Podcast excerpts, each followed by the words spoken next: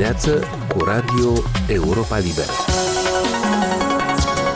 Aici e Radio Europa Liberă. Bună dimineața! La microfon, Natalia Sergeev. E zi de marți, 24 mai. Vă mulțumim că sunteți alături de noi la această oră matinală. Ministra de externe a Marii Britanii, Liz Truss, a declarat într-un interviu ziarului Telegraph la sfârșitul săptămânii trecute că țara sa a început discuții cu aliații internaționali cu privire la trimiterea de armament modern în Republica Moldova pentru a o proteja de Rusia. Citez, aș dori să văd Moldova echipată conform standardului NATO. Aceasta este o discuție pe care o avem cu aliații noștri, a declarat Truss. Autoritățile de la Chișinău nu au reacționat imediat, dar au spus luni că Republica Moldova poartă discuții cu alte țări despre, citez, asigurarea capacităților necesare de apărare ale forțelor armate, iar cooperarea cu NATO se bazează pe importanța respectării principiului neutralității constituționale a țării noastre de toți actorii vizați, potrivit unei declarații a purtătorului de cuvânt al Ministerului de Externe de la Chișinău. Cum explică aceste evoluții analistul politic Igor Boțan, directorul Asociației pentru Democrația Participativă. Aflați peste câteva minute. Într-o discuție săptămânală la Europa Liberă, Alexandru Eftodel a întrebat pe analistul politic Igor Boțan, directorul Asociației pentru Democrația Participativă, dacă autoritățile moldovene trebuie să ceară mai ferm ajutor occidental pentru dotarea armatei în contextul invaziei rusești în Ucraina. Autoritățile de la Chișinău recunosc că în cei peste 30 de ani de independență, din păcate, Republica Moldova nu prea a avut grijă de forțele armate.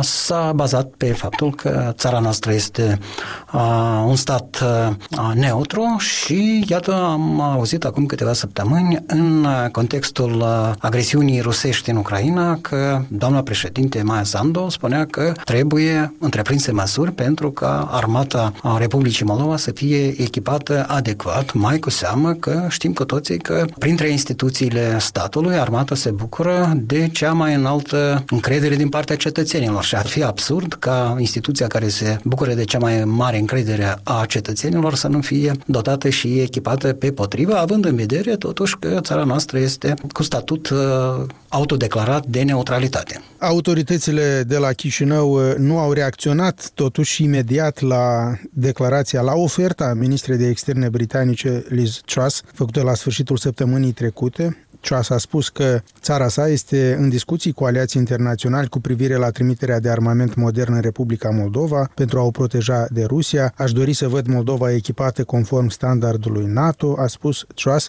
Autoritățile de la Chișinău, cum ziceam, nu au reacționat imediat, parcă au așteptat mai întâi o reacție de la Moscova ca să reacționeze și ele și această reacție de la Moscova a venit. Ministrul adjunct de extern al Rusiei, Rudenko, a spus că Moscova nu este atât surprinsă de propunerea Londrei, cât curioasă să vadă reacția Chișinăului. Cum comentați declarația lui Rudenko și faptul că autoritățile de la Chișinău parcă au așteptat mai întâi să vadă ce spune Moscova pentru a reacționa la ceea ce a propus ministra de externe britanică? Trebuie să luăm în considerație că, din păcate, Marea Britanie nu mai face parte din Uniunea Europeană, iar la 18 martie anul curent, ministrul de externe Nicu Popescu a participat la dialogul de nivel înalt Republica Moldova Europeană în domeniul politic și de securitate, în cadrul care au fost discutate probleme de securitate în privința Republicii Moldova și cred că declarația doamnei Listras vine în albea discuțiilor pe care Republica Moldova le poartă cu Uniunea Europeană pentru a consolida ceea ce se numește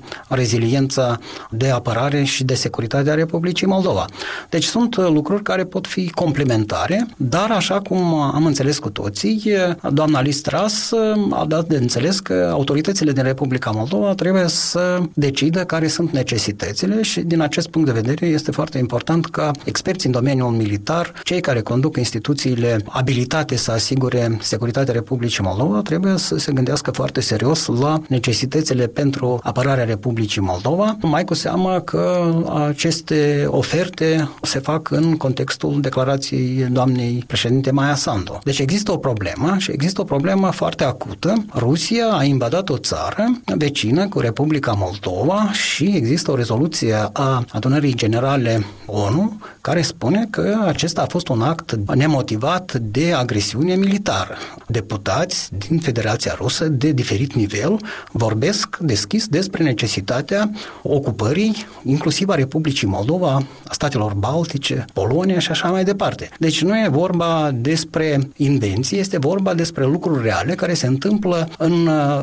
timp real într-o regiune din care face parte și Republica Moldova. Este absolut firesc ca în astfel de condiții, atât partenerii externe a Republicii Moldova, cât și autoritățile țării noastre să fie alarmate, să discute, să dezbată și să găsească cele mai bune soluții pentru asigurarea securității țării noastre. Tocmai asta vă întrebam și eu. Nu vi se par prea timide autoritățile de la Chișinău în a spune că au nevoie de ajutorul țărilor occidentale pentru echiparea armatei naționale? De ce n-ar spune deschis, clar, să audă toată lumea lumea, nu numai că avem nevoie de echipamente, dar și că vom primi aceste echipamente, iată, ni se fac aceste oferte din partea țărilor occidentale și dorim să primim aceste echipamente militare din partea țărilor occidentale. Nu vi se pare prea timidă conducerea de la Chișinău și dacă da, care sunt uh, raționamentele? Mi se pare Într-adevăr, atitudinea autorităților moldovene destul de timidă, dar, așa cum spuneam, am auzit uh, pe comandantul suprem, doamna președinte Maia Sandu, spunând că Republica Moldova are nevoie de reechiparea forțelor armate, astfel încât să poată da un răspuns potențialului agresor, oricine ar fi acest uh, agresor. Mai mult decât atât, autoritățile din Republica Moldova pot învăța din experiența Ucrainei. Ucraina nu este țară membră NATO. Ucraina are un potențial militar estimat la începutul invaziei rusești a fi de aproximativ 10 ori mai scăzut decât cel rusesc. Cu toate acestea, Ucraina s-a opus invaziei și, drept răsplată pentru a dorința ucrainienilor de a-și apăra suveranitatea, independența și libertatea, comunitatea internațională și în special Marea Britanie și Statele Unite au găsit de cuviință că cei care luptă pentru independență și suveranitate merită să fie susținuți de către comunitatea internațională internațională. Mai mult decât atât, cred că britanicii și americanii au și simțul responsabilității pentru că și-au pus semnătura pe memorandumul de la Budapesta și asta îi face să fie responsabil pentru imaginea statelor respective care și-au pus uh, semnăturile pe un document pe care Rusia, iată că l-a încălcat. Din toată această istorie, autoritățile moldovene trebuie să tragă concluzii și anume, dacă doresc să asigure suveranitatea și independența Republicii Moldova, trebuie să aibă o minimă capacitate de a rezista unei eventuale invazii pentru ca ulterior să poată fi ajutate în conformitate cu articolul 51 al Cartei ONU, adică dreptul la apărare individuală și colectivă și acest lucru contează foarte mult. Altminteri, dacă Republica Moldova este atacată și nu opune rezistență, atunci Republica Moldova va fi un fel de Crimee despre care se va spune că a acceptat să fie incorporată în, să zicem, în Federația Rusă, așa cum s-a întâmplat în 2014. Deci toate aceste lucruri trebuie nu doar expuse pe marginea acestor lucruri, trebuie și evenimente, trebuie organizate dezbateri cu participarea opoziției, pentru că este foarte important ca și opoziția să participe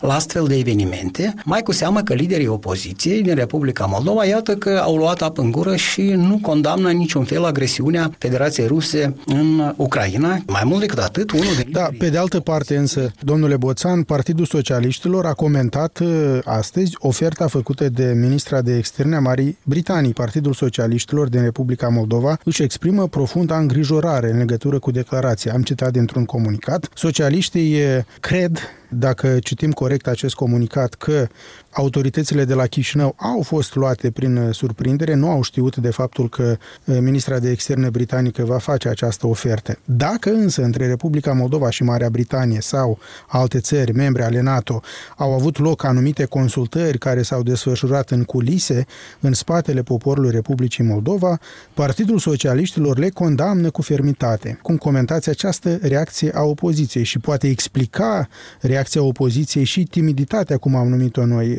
autorităților, de a cere mai clar partenerilor occidentale ajutor pentru întărirea capacității de apărare? În primul rând, trebuie să ne amintim că Igor Dodon, unul din liderii opoziției, în 2014, în luna martie, după ce a fost anexată Crimea, a invitat Rusia să ajute Republica Moldova să-și recucerească teritoriile istorice.